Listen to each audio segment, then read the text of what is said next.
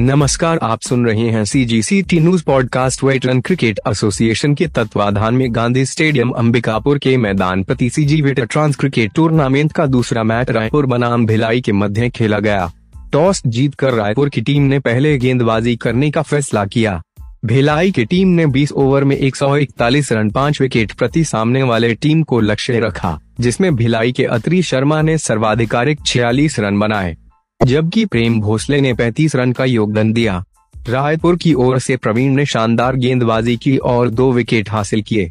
जब रायपुर की team 142 run का लक्ष्य हासिल करने के लिए पिच पर उतरी तो उसे शुरुआती ओवरों में ही दो बड़े झटके लगे।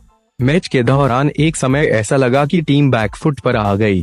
तभी रायपुर की ओर से बल्लेबाजी करने उतरे रोहित ध्रुव ने आतिशी पारी खेलते हुए महज सैतालीस गेंदों में तबड़तोड़ 105 रन बनाए। उन्होंने छह छक्के अपनी इस पारी के दौरान लगाए। मैच के तेरहवें ओवर में रायपुर टीम ने एक रन का लक्ष्य तीन विकेट खोकर हासिल किया। मैन ऑफ़ द मैच का खिताब रोहित ध्रुव को मिला। मैच में अंपायर की भूमिका में सुबिक दास गुप्ता, विशेष दुबे का विशेष सहयोग रहा। आज का दूसरा मैच गांधी स्टेडियम अंबिकापुर में कोरबा बनाम सूरजपुर के मध्य खेला गया। टॉस जीतकर कोरबा ने पहले बल्लेबाजी करने का फैसला किया। कोरबा ने 15 ओवर के मैच में एक सौ तेरह आठ विकेट खोकर बनाए, जिसमें रतन भारिया ने 50 रन 32 गेंदे में, जबकि सूरजपुर की टीम के गेंदबाज अजय नायर ने दो विकेट लिए।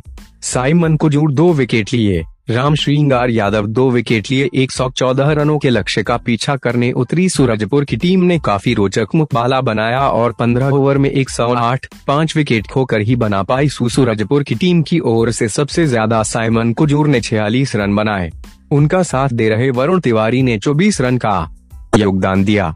कोरबा की या से बॉलिंग कर रहे बिरजू विश्वकर्मा ने तीन ओवर में सत्रह रन देकर दो विकेट लिए और सरोज राठौर ने तीन ओवर में बीस रन देकर दो विकेट लिए। C G C T news.